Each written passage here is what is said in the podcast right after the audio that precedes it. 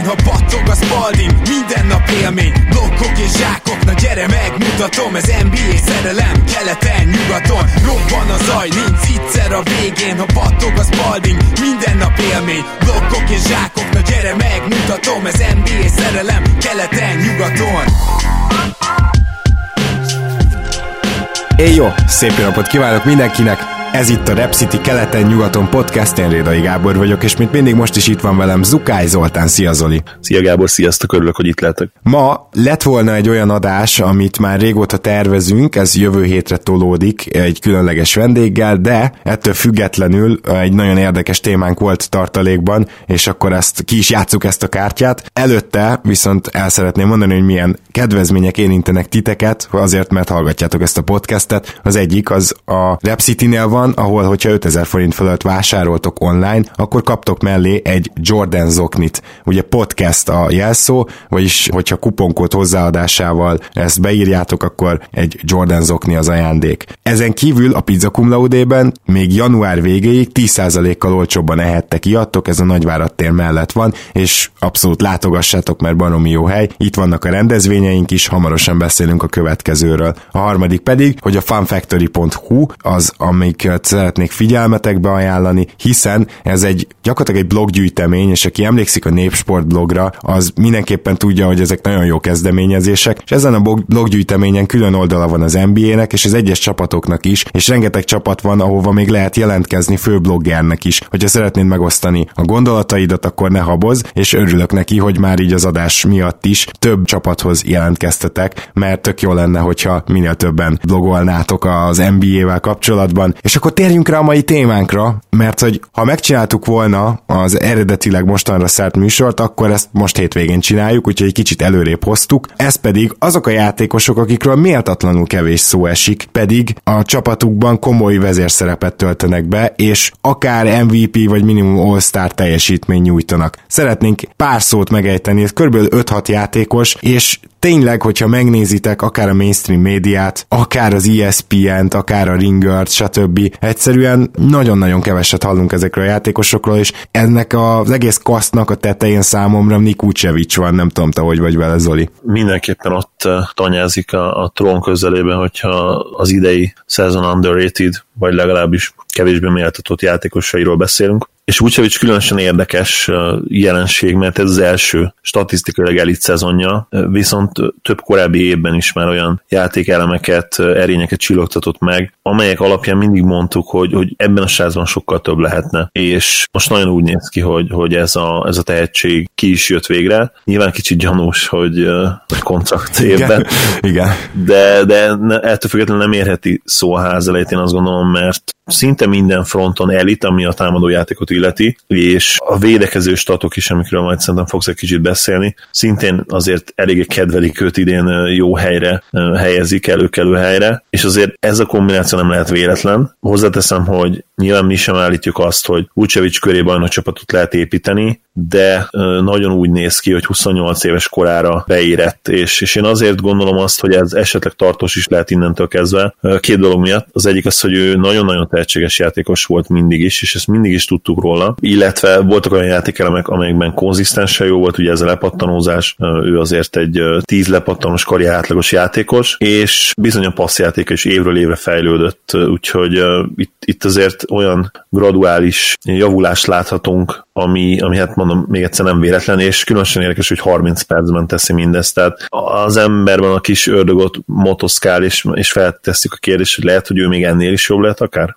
Igen, mondjuk nagy kérdés olyan szempontból is, hogy ő, mint center, kibírna a pályán tényleg ilyen 38 perceket, és, és akkor már tényleg úgy érzed, hogy franchise playerként használod, de nézzük meg először a helyzetét, tehát ugye alapból Orlando szerintem egyáltalán nem úgy készült erre a szezonra, hogy végig harcba lesznek a playoffért, már pedig igazából a keleti top 5, vagy inkább ugye top 5, és ennek van egy nagyon-nagyon jó megfelelője, amit el akarok lopni, tough 5, vagyis kemény ötös, tehát mögött van egy olyan szakadás, ami miatt az Orlandó, én nem tudom, hogy tud-e annyira rossz lenni, hogy kiesik ebből a playoff harcból. És meglepődnék, hogyha mondjuk március előtt bármikor kijelentenék Orlandóba, hogy jó innentől tankolunk. Most ezt miért mondom? Azért, mert nyilván ennek van valami oka. Tehát az Orlandó egyértelműen javult is, nyilván a többiek is romlottak, de, de ez az Orlandó sokkal jobb, mint tavaly. És az egyik oka az nyilván, hogy a fiatalok elkezdenek fejlődni, például Isaac, aki most már azért nagyon rendszeres játék lehetőséget kap, meg végre nem is sérült. De a másik oka, mert például Bamba eddig abszolút nem jött be, hogy finoman fogalmazzunk. A másik oka pedig az, hogy Vucevic és egyébként kizárójelbe DJ Augustint is szeretném megemlíteni, de hogy ez a két játékos, a két veterán tényleg a vállára vette a csapatot, és emlékszem, hogy korábbi beszélgetéseinkben azért felmerült az, hogy, hogy sokszor előfordul, hogyha contract year van egy játékos, akkor azért a klub is úgy van vele, hogy igen, akkor ő neki a megfelelő szerepet adjuk meg, tehát nem szoktak úgy kicseszni játékosokkal, hogy pont akkor csökkentik a szerepüket a, amikor contract year vannak, és Vucevicnél azért ez jól látszik, mert például az, hogy most 3,7 asszisztot átlagol idén, az jól mutatja, hogy a kezében is van a labda. Tehát, hogy van egy olyan támadás felépítése az Orlandónak, erről lehet Gedei Tibi tudna többet mondani, amikor igenis ő megkapja a körte tetején, vagy a három pontos vonal tetején a labdát, és akkor onnan ő még tovább oszthatja, hogyha gondolja. És természetesen emellett rengeteg posztapot is csinálnak vele, ami nem meglepő,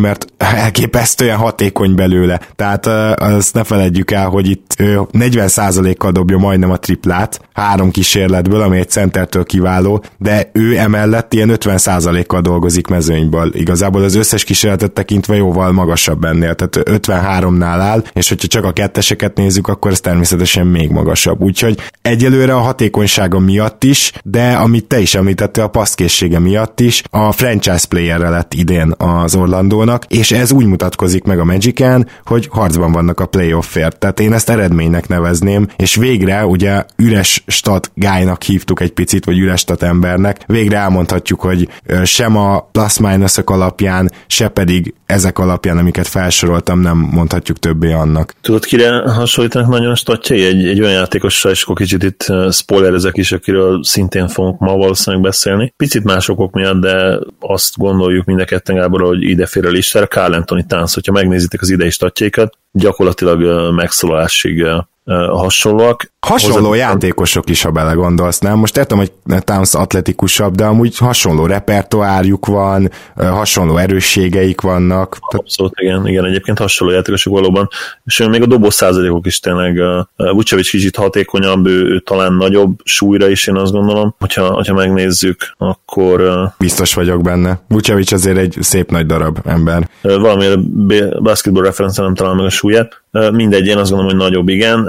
Tánc pedig atletikusabb, egyébként fura, mert Táncnak kint van a, a súlya, Vucevicnek pedig nincsen. Úgyhogy nagyon érdekes ez a, ez a diszkrimináció. Ez könnyen lehet, hogy azért van, mert tudod, egy csomó európai játékos nem mért, és lehet, hogy Carl Anthony Towns meg mért valahol. Igen, és ez az lehet, ugye most, most nem ezek még egyszer, de van egy másik európai játékos is, akiről beszélni fogunk ma, és az ő súlya sincs kint. Uh-huh. Na hát igen. Akkor viszont mindenképpen beszéljünk egy picit arról, hogy mi az, amivel Vucevic idén szintet tudott lépni? Tehát le, ez, ez az egyik oka lehet, amit mondtam, hogy tényleg megadták neki ezt a szerepet, de egyetértesz azzal, hogy a csapat az miatta ennyire jó? Mindenképpen, tehát hogyha ha statisztikai szempontból próbálnánk megfejteni a, a Magic viszonylagos hatékonyságát, akkor ha, ha ránézünk a, tényleg a rosterre, nagyon, nagyon kiemelkedik Vucevic, úgyhogy Vuc, ahogy akartam mondani, ugye kint így hívják, és megnéztem egyébként közben valóban, tehát ez egy jó 6-7 kilóval nehezebb, mint Tánsz, minden igaz.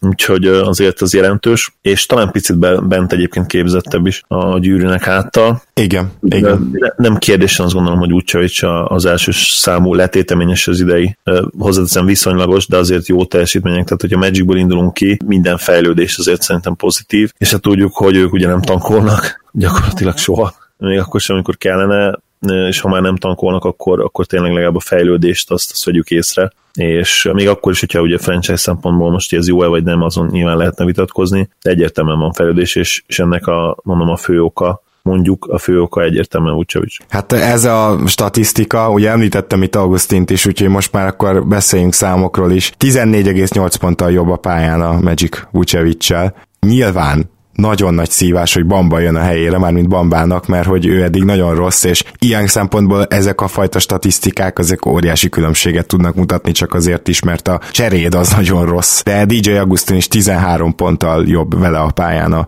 Magic, és ezt egy kicsit le is bontanám, mert hogy az offenzív rating az Vucevicnél 107,9, ami olyan egész jó, azért nem kiemelkedő az se, de hogy nélküle, és ez mindent megmagyaráz, 93,6 és uh, majdnem teljesen ugyanezek a számok Augustinnál, és valószínűleg sokat is vannak együtt a pályán, 107,9, az Supra ugyanez, nélküle 95. Tehát nyilvánvaló, hogy a hatékony támadáshoz kell egy kreátor, az egy irányító, Augustin ugye tényleg egy ilyen, mm, hát szerintem karrier szezont fut kb.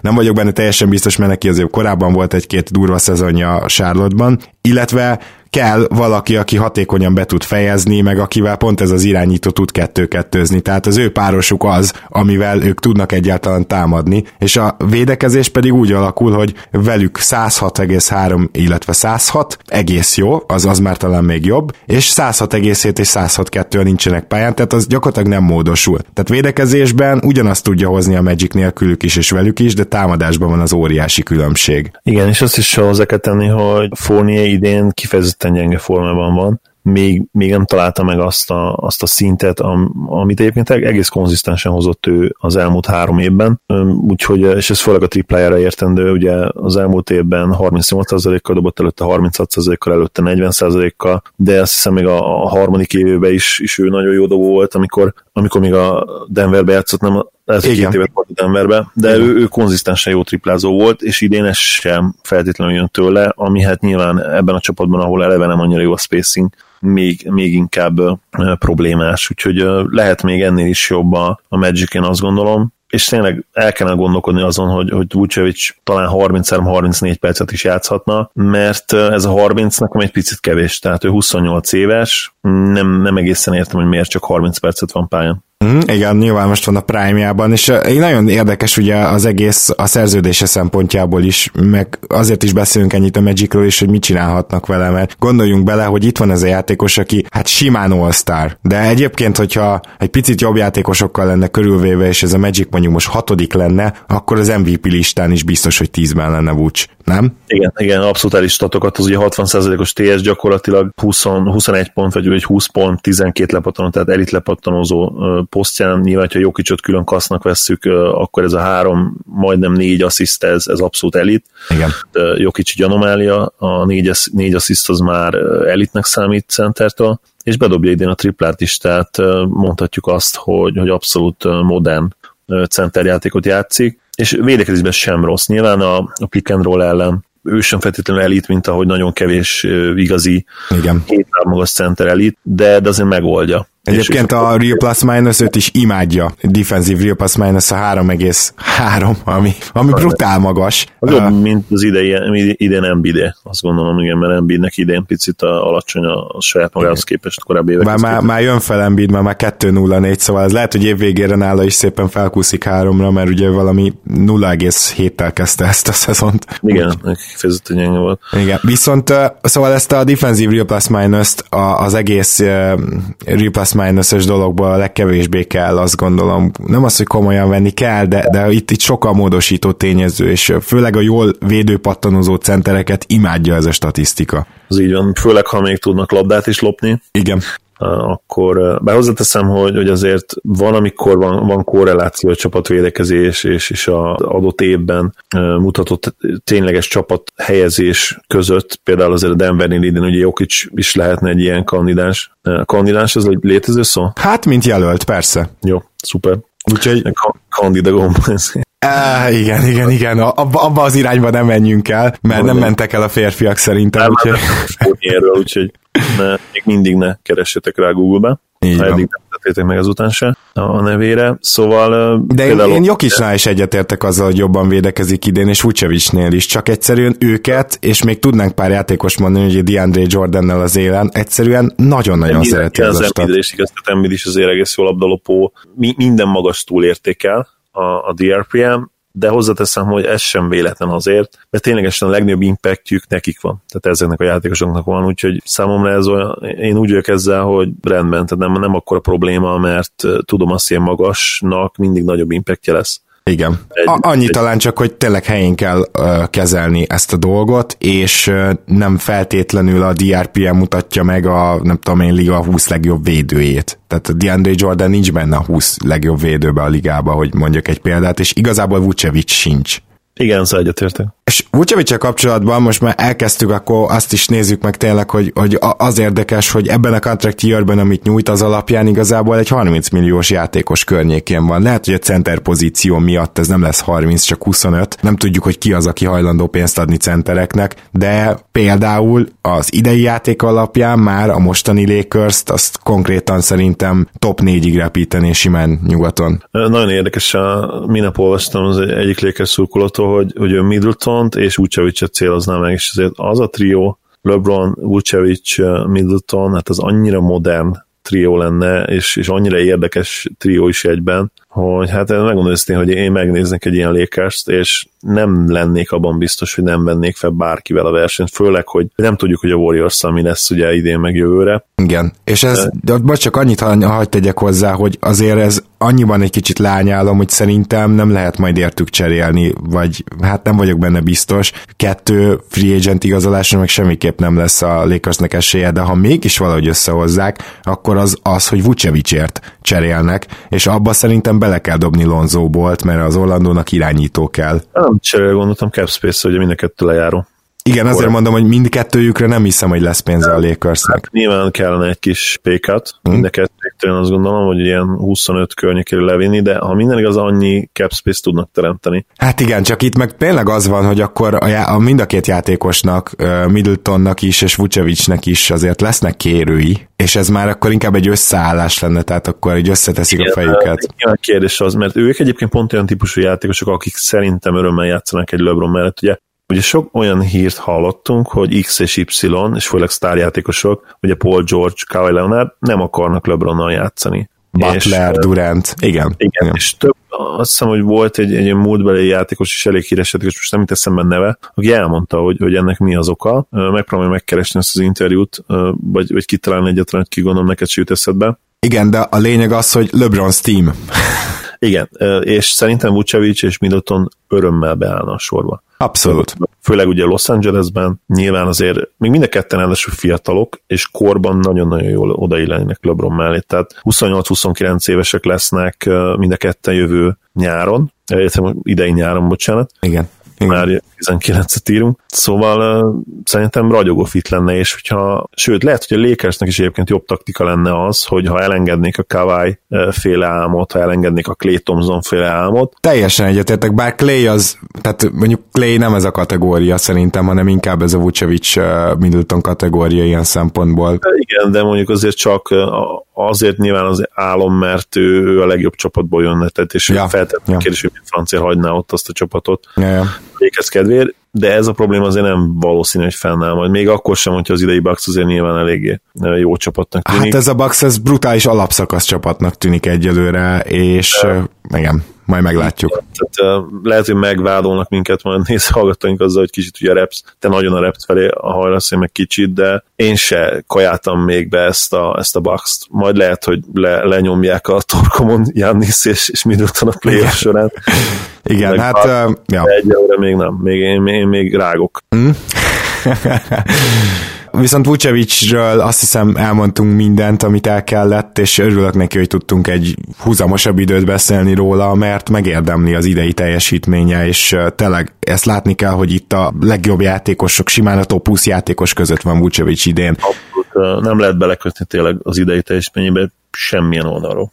És pontosan ugyanezt mondhatjuk el a másik főjelöltünkről e, ennél a beszélgetésnél, a Paul George, akiről persze azért van néha szó, meg már feltűnedezik ilyen MVP listákon, csak szerintem az átlag ö, újságírónak nagyon sokba került megemészteni azt, hogy na Thunderből nem Westbrookot emeled most ki, hanem George-ot. Igen, és főleg úgy, hogy Westbrook megint tripla-duplát átlagol idén is, de mégis tényleg alig esik róla szó, vagy, vagy legalábbis nincs azon a szinten hype szempontjából, mint az előző években, akár még a tavalyi évben, ahogy ez szintén tripla-duplát átlagolt. Azt persze értjük, hogy, hogy a 16-17-es szezon óta ha, ha nem is a tripla-dupla értéke általánosságban, bár én emellett is érvelnek, hogy egy kicsit igen, de, de az ő tripla-dupla szezonjának az értéke az picit azért úgy le, leesett, már nem értékeljük feltétlenül olyan magasan ezt a teljesítményt, és szerintem ez egyébként arra is rávilágít, hogy, hogy akkor meg egy kicsit túlértékeltük, felértékeltük a 16-os 17 De azért tegyük hozzá gyorsan, hogy akkor tényleg egy 55% körüli TS-se hozta azt le, ami már abszolút vállalható,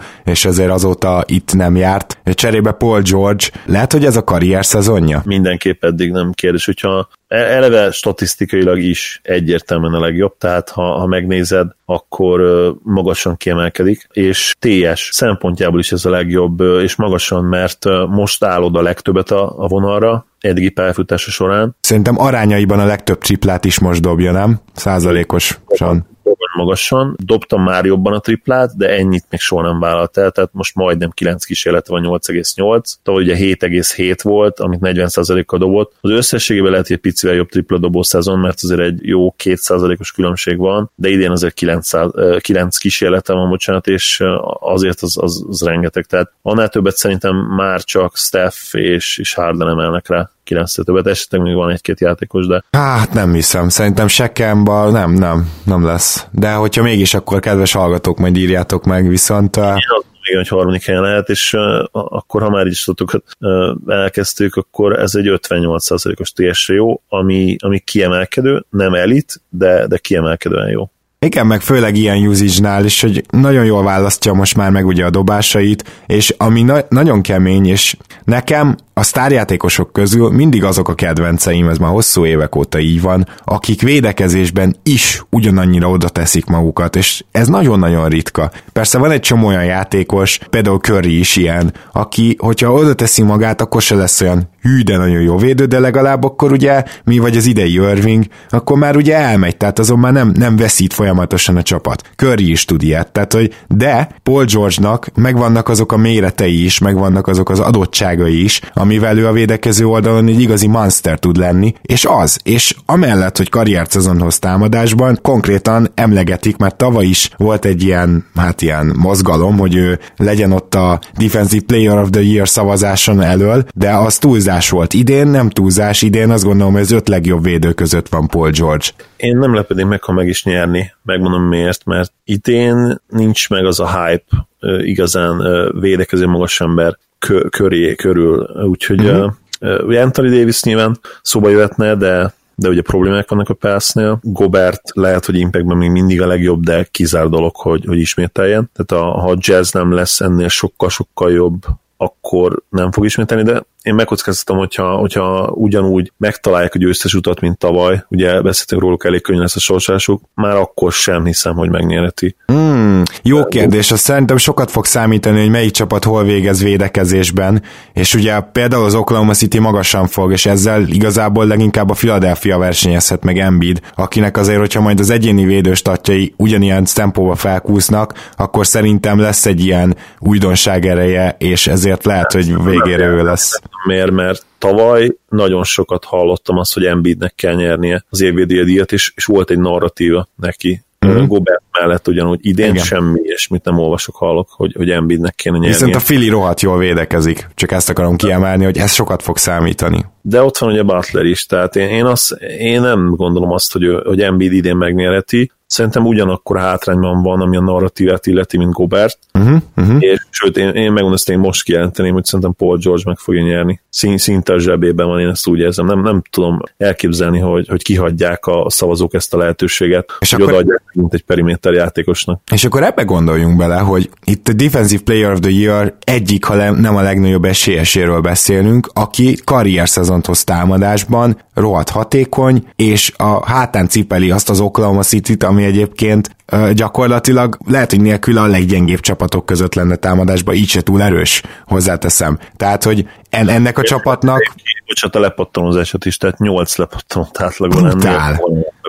Egyszerűen brutális. Tehát ez a szezon valójában ott kéne, hogy legyen most a top 5-ben MVP listákon, nem? Gond Igen, én azt mondanám, hogy, hogy ilyen, ilyen LeBron nem is light, hanem ez a light és, a, és az igazi közötti, tehát ilyen nagyon jó másolat szezont hoz ez, a, ez az után gyártott, ami ugyanúgy néz ki, mint az igazi, majdnem olyan jó, de mégsem, amikor úgy kajáról beszélünk, akkor megkóstolod, és akkor hát, úgy érzed, hogy majdnem olyan jó, de, de mégsem, na ez most szerintem Paul George. Aha, és mondjuk az assziszt számai biztosan nincsenek azért ott igen, ezért négy, ja. négy assziszt, igen, az kevés nyilván egy LeBronhoz, de egyébként hasonlóan domináns sok oldalúság jellemzi őt, mint, mint a legjobb LeBron, a legjobb években. Nyilván LeBron nehéz comparison ebben a szempontból, mert évek óta lazsá védekezésben, mert idén egyébként megint egész okosan védekezik, és, és jól megcsináltak ezt a Lakers védekező rendszert, a minimális energiával is, is komoly impactet beletelt az ő eszével a, a helyezkedésével, de mondjuk a legjobb évei alatt, amikor ő oda koncentrált mindenre, ha mondjuk az asszisztot még egy picit leveszed, akkor, akkor ilyesmi, ilyesmi szezonokat hozott, mint amit most Paul George, tehát ez a 8 lepattanok környéke, 27-28 pont, mondjuk a TS-ben nyilván jobb volt LeBron, mert még több faltot harcolt ki, illetve hát fura ezt kimondani, de a legjobb szezonjaiban, ha nem is ennyi kísérlette, de még a tripla százaléka is jobb volt, úgyhogy hát ezért különleges játékos LeBron. Igen, plusz ugye LeBronnak a gyűrű alatti befejezése az még Paul George-tól is egy szinten följebb.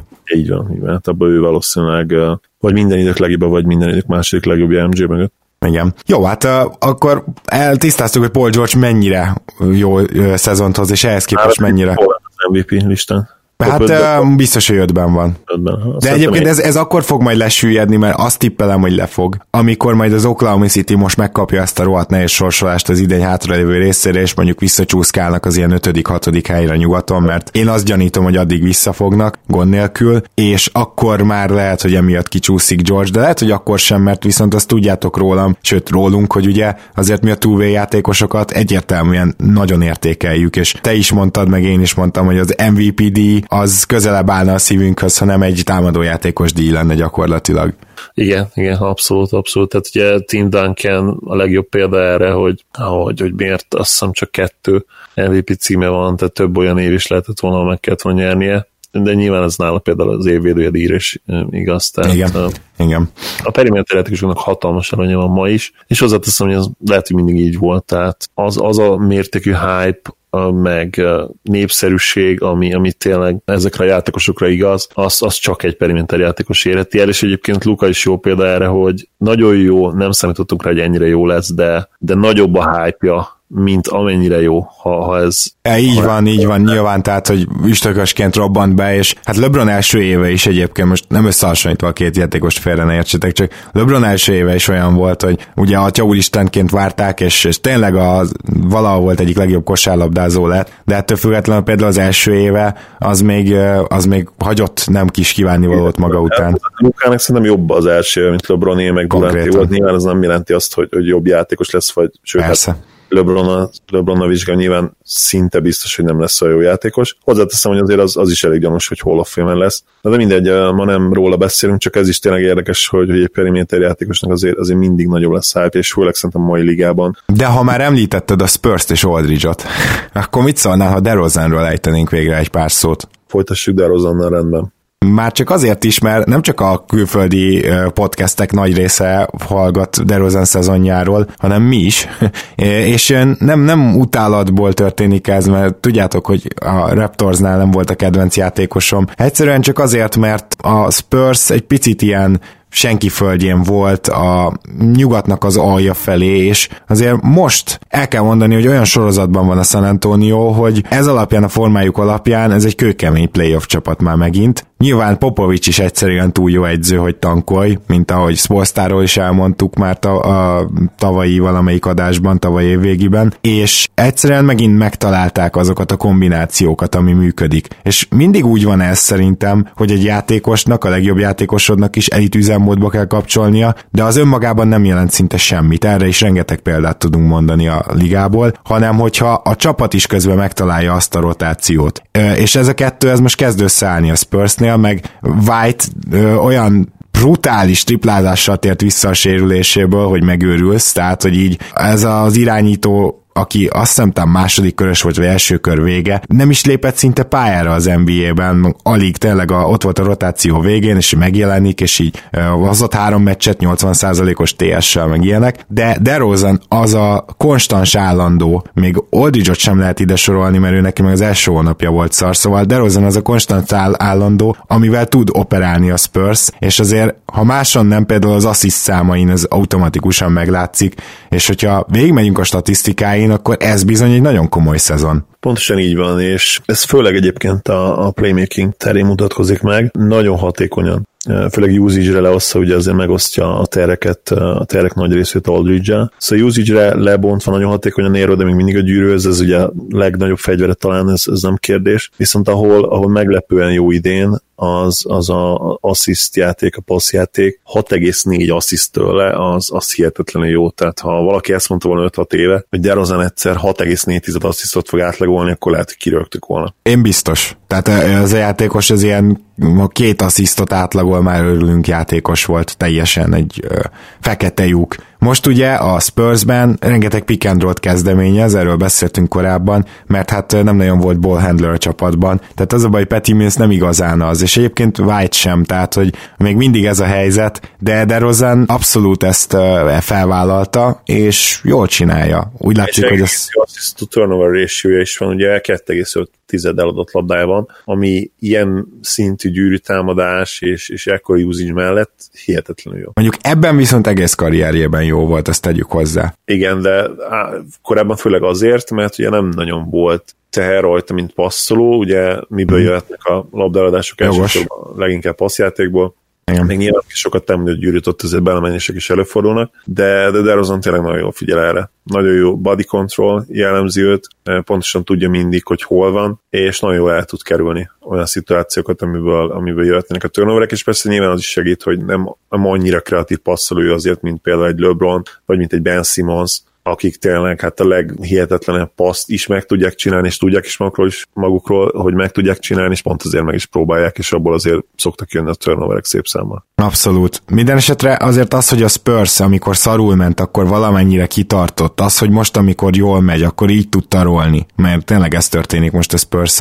az összességében DeRozannak köszönhető ebben a szezonban, mert ő az állandó pont, ugye? Tehát ezt mondhatjuk szerintem simán. A leegyértem a legjobb játékosuk, nem kérdés. És hogyha ez már így van, akkor az sem kérdés, hogy ő all lesz idén nyugaton. Ott kell lennie, igen. Tehát ha, ha például megkérdeztek, hogy Lukának ott a helye, azt gondolom nem, tehát menjen inkább DeRozan, nyilván nem bánnám, hogyha Lukát beválasztanák, de, de azért van még ideje. Jövőre nyilván ott lesz már, vagy jó esélye ott lesz. Igen. Idén szerintem megérdemeltebb lenne, hogyha vagy DeRozan menne, vagy a Clippers srácok közül az egyik akikről szintén fogunk beszélni. A, át is térhetünk igazából rájuk, mert hogy ez egy nagyon érdekes dolog, a Clippersnek gyakorlatilag három all közeli teljesítménye van. Az egyik ebből Lou Williams, akit nem fognak szerintem beválogatni, így megint ott lesz a Six-Man jelöltek között. Ő se kezdte annyira jól az évet, aztán most már nagyon belelendült, de a másik pedig a 3-as 4 pozícióba gyakorlatilag váltható Harris és Gáló. Inkább Gáló játszik négyest, és inkább Harris 3-ast, hogyha már így nagyon szigorúan nézzük, de ez teljesen mindegy. Gyakorlatilag arról van szó, hogy ott van két olyan játékos, aki mind a kettő kiválóan triplázik, sőt Galo egészen elit módon most, de Harris is abszolút hozza magát. Emellett mind a kettő ki tud harcolni büntetőket, Galo ebben jobb, Harris viszont jobban ér be a gyűrű alá, és tud zicsereket dobni, mind a kettőnek van középtávolia, mind a kettőnek van posztap játéka. És ezt rohadt nehéz megfogni, mert gondoljatok bele, hogy a mai NBA-ben a wingen azért mindig van egy-két olyan gyengébb védő, akit el kell bújtatni, itt, itt egyszerűen nincs, és mind a két játékos a mostani wingekhez képest magas, erős. Harris is és Gáló is. Hogyha éppen mondjuk lassabb játékos teszel rájuk, akkor megvernek kintről, hogyha meg gyors játékos, de mondjuk kicsit könnyebbet, akkor meg bemennek posztapra. Rohadt nehéz őket fogni egyszerűen. Így van, és amit ők ketten statisztikailag betesznek a közösbe, az egész hihetetlen. Tehát 40 pontot átlagolnak, és mind a ketten 60 százalék, ketten együtt nyilván, és mind a ketten 60 százalékos TS felett vannak. Tehát nem is emlékszem nagyon, hogy mikor volt ennyire hatékony dúlja utoljára az NBA-nek. Két 20 20 pluszos játékossal, akik, ha nem is 20 pluszos, ugye Harris 20 pluszos, Galo pedig gyakorlatilag 20 pontot átlagol 19 is felett. És ő mondtad, olyan kombinációt adják tényleg a, a támadójátéknak, ami, ami ellen nem nagyon van ellenszer, és ezért sem véletlen, hogy, hogy a Clippers ilyen kifejezetten jó támadó csapat. Én pont azon gondolkoztam ezzel kapcsolatban, hogy hány olyan csapat van az NBA-be egyáltalán, ahol két ilyen támadó wing egyszerre tud pályán lenni, és talán bizonyos kombinációkban a Boston tud valami hasonlót, Nyilván a Warriors van, de hát, bár ugye ott, hanem... Hát igen, tehát ott Draymond Green, nem, hát mondjuk nyilván Clay és Durant, de Clay idén mondjuk még mindig nem annyira bár most volt egy elég jó ilyen robbantós meccs, de a szezon elején is volt neki egy ilyen ugye a szezon első 5-6-7 meccsin alig esetből, ami aztán jött egy Monster meccs, aztán azért nem került vissza a korábbi években látott útra, úgyhogy még várjunk azzal, hogy most, most konzisztensen jó lesz. De ha mondjuk ő mm. hozna azt, amit szokott, én azért azt mondanám, hogy igen. Ez igen, igen, igen, inkább ezért most hármas, négyesre gondoltam, egyébként hozzáteszem, tehát inkább akik, akik így a méreteikkel is tudnak operálni azokból. Én szerintem igazából a Boston tud valami hasonlót, és hogyha Sziakámot ide vesszük, mint négyes, akkor a Raptors, mert Leonard Siakam is elég megállíthatatlan duó, de, de ők nem hasonlóak egymáshoz, ezt hozzáteszem. Itt viszont az van, hogy Gallo és Harris szinte teljesen felcserélhető, és bár védekezésben főleg Gáló, most annak ellenére, hogy idén igyekszik, nyilván ott vannak problémák, de ez is nagy előnye a Clippersnek, hogy fel tud olyan line küldeni, mondjuk például Herellel, aki szintén hasonló méretű, és akkor mondjuk, ha Lou Williams fenn is hagyott crunch time-ban, azért mellé egy uh, Shai Gilgis Alexander, most remélem jól mondtam a nevét, szóval, hogy ez, ezek olyan line ami majdnem egytől ötig tud váltani. Amit még én szeretnék velük kapcsolatban elmondani, már nem a clippers hanem kifejezetten Gallóval és harris kapcsolatban, az az, hogy ami a Clippersnek például nagy előny, hogy nem biztos, hogy jó lepattanózó csapat lenne, bár van egy-két jó pattanózott centerük, de ugye tudjuk, hogy ez önmagában kevés, de ez is szerintem tök durva, hogy Harris meg Galo a méretei miatt be tudnak menni a pattanókért, és különösen Harris egy elég jó pattanózó szezont hoz, és ezt se hallgassuk el, mert ha valamiért szerintem kettőjük közül az egyik lesz csak all akkor ezért lesz Harris. Nem tudom, melyikük lesz all illetve hát sejtem, hogy, hogy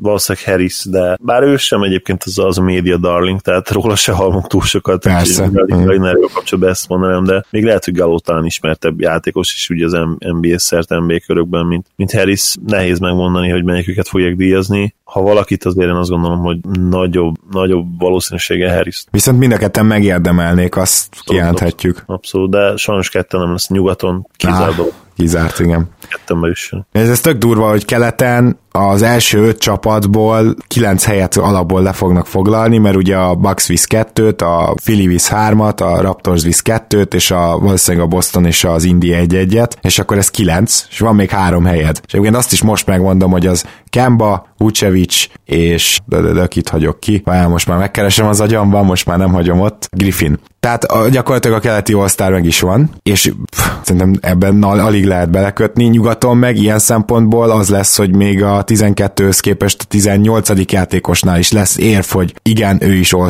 is be kéne tenni. Igen, nyugaton ebből a szempontból is hihetetlen kavarodás van. Viszont ha már a nyugati kavarodásról beszélünk, és már beharangoztuk, hogy Carl Anthony Towns megemlítjük ma, akkor kicsit, kicsit beszéljünk arról, hogy ő, amióta Butler elment, azért elég durva. És az egy dolog, hogy hasonlít Vucevichez statisztikailag, és amúgy mindenhogy, de amit külön kiemeltünk itt két adásra ezelőtt, ezt most újra el kell mondani, hogy védekezésben kristálytisztán látható, hogy előrelépett, nem lett még elitvédő, de most végre azért nem fogjuk a fejünket, hogyha ő véd egy pick and roll-t, illetve ami még jobban tetszik, hogy ugye egyre többet váltottak már idén Tibodóval, és a kis embereken sem védekezik rosszul. Igen, és ezt el is várnánk, mert kifejezetten gyors lábú magas ember, talán az egyik legfürgébb, mozgékonyabb, folyékonyabb magas ember, hogyha a periméter mozgásról beszélünk. El is vártuk volna ezt tőle, talán már az újonc szezonjában is. Egyszerűen nem volt olyan érettség jelen a, fejében, a hozzáállásában, ami most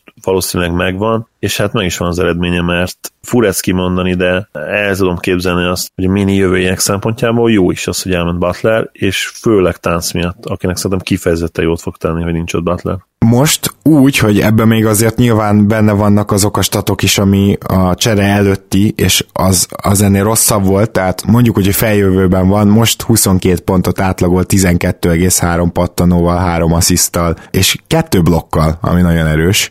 Szerintem mondjuk ne, ő sosem volt ilyen nagyon rossz blokkoló, tehát neki nem ezzel volt a gondja, hanem ugye sokat beszéltünk arról, hogy állandóan besegítővédő akart lenni, mindenre elszállt, mint a győzelmi zászló. Most azért sokkal kulturáltabban védekezik, de így az az 1,9 blokk, ez szerintem nagyon figyelemre méltó, és hozza azt, amit megszoktunk tőle olyan szempontból is, hogy 38%-kal triplázik, ráadásul 4,5 kísérlet fölött, és 83%-kal büntetőzik, és 5,2-szer áll a vonalra. Tehát ezek mind a hatékonyságnak a, a legjobb mércéi, és talán az a három turnover még egy picikét sok. Ez, ez az a egyetlen dolog, amivel egy picit le tudjuk őt szídni. Egyébként érdekes, hogy őróla sokkal többet szólt a, a média, a sajtó az elmúlt években, és most, amikor szerintem valamennyire kezd szintet lépni, most meg sokkal kevesebbet. Pont ezt akartam mondani, hogy azért jó, hogy, hogy ketet ráraktuk a listánkra, mert még az el, elmúlt években talán kicsit túlértéket volt, tehát amikor lehozta azt a, azt a hihetetlen évet, ugye második évében 25 pont, 12 lepattanó, 2,7 assziszt, 54%-kal a mezőnyből, akkor én azt gondolom, hogy nem volt messze ilyen jó játékos, még akkor sem, hogyha a box kostatjai sokkal jobbak voltak. Tényleg ez a, ez a 25-12-61%-os TS-sel világsztár gót statok tényleg szinte, hogyha mondjuk karrierre levetít, levetítenénk, és nem, nem volt messzi jó játékos, mint most, most hogy visszavette kicsit, és, és inkább ezt a, ezt a 20 pont eleje, a pattanozás nyilván ugyanúgy megmaradt, de az apró dolgokat, a kuli munkát úgymond sokkal jobban csinálja, mint régen. Igen. Van olyan játékos, amit szerinted legalább említés szintjén soroljunk fel, mert nekem eszembe jutott egy, akiről abszolút nem esik szó. 20 pontot átlagol, 84%-os büntetővel, 35%-os csiplával, de emellett 6,2 asszisztot, 1,3 stílt, ezt még tegyük hozzá, és 3,3 pattanót. Ebből szerintem kitalálhattátok, hogy irányítóról van szó.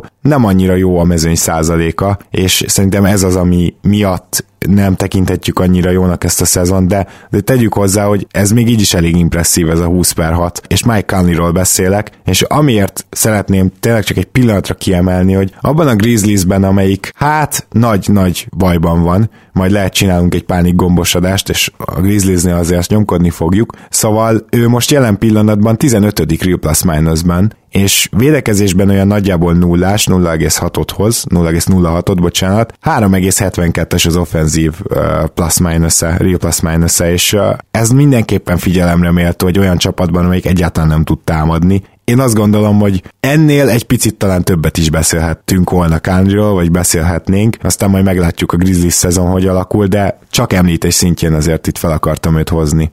Jól tetted abszolút. Nyilván Gasol lehetett volna a legjobb jelölt a Grizzliesből, ha fenntartotta volna azt a szintet, hogy elkezdte a szezon, mm. de sajnos ugye tudjuk, hogy ez erre volt, vagy itt az utóbbi évek táblatában ugye tényleg most már kijelenthetjük, hogy ez várható volt sajnos Gasoltól, mert nem tudja egyszerűen tartani a magas szintű játékot sokáig. Igen, igen. Vagy lehet tényleg, hogy kisebb terheket kéne rápakolni. Van-e bárki más esetleg, akit megemlítenél Bledszóról? Itt szerinted érdemes beszélni?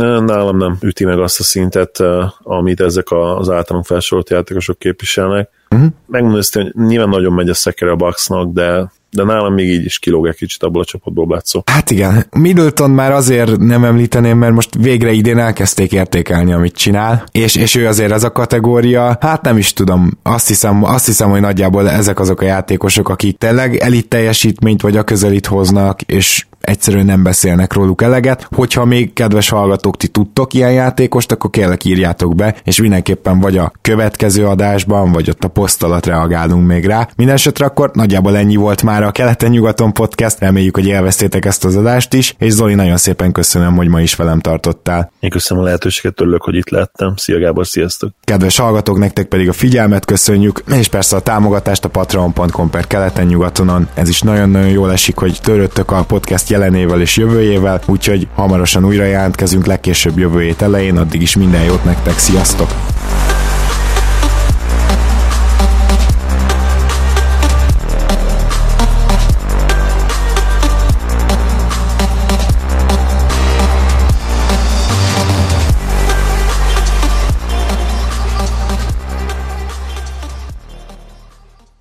Ha más podcastekre is kíváncsi vagy, hallgassd meg a Béton műsor ajánlóját. El tudod képzelni, hogy a podcastet, amit éppen most hallgattál, fél év múlva már a mesterséges intelligencia generálja? Mi sem. De ha érdekel, eljötte már a gépek lázadása. Hallgass bele az Embertelen podcastbe. Orsós Lajos vagyok, a műsor házigazdája. Egyelőre még élőben. Egyelőre. Fedezzük fel együtt, hogyan ismerkedik, randizik, mesél és vitatkozik Betty és Péter, két teljesen mesterséges intelligencia. Lajos, a podcast címét mond még egyszer, Léci. Oké. Okay. Embertelen podcast.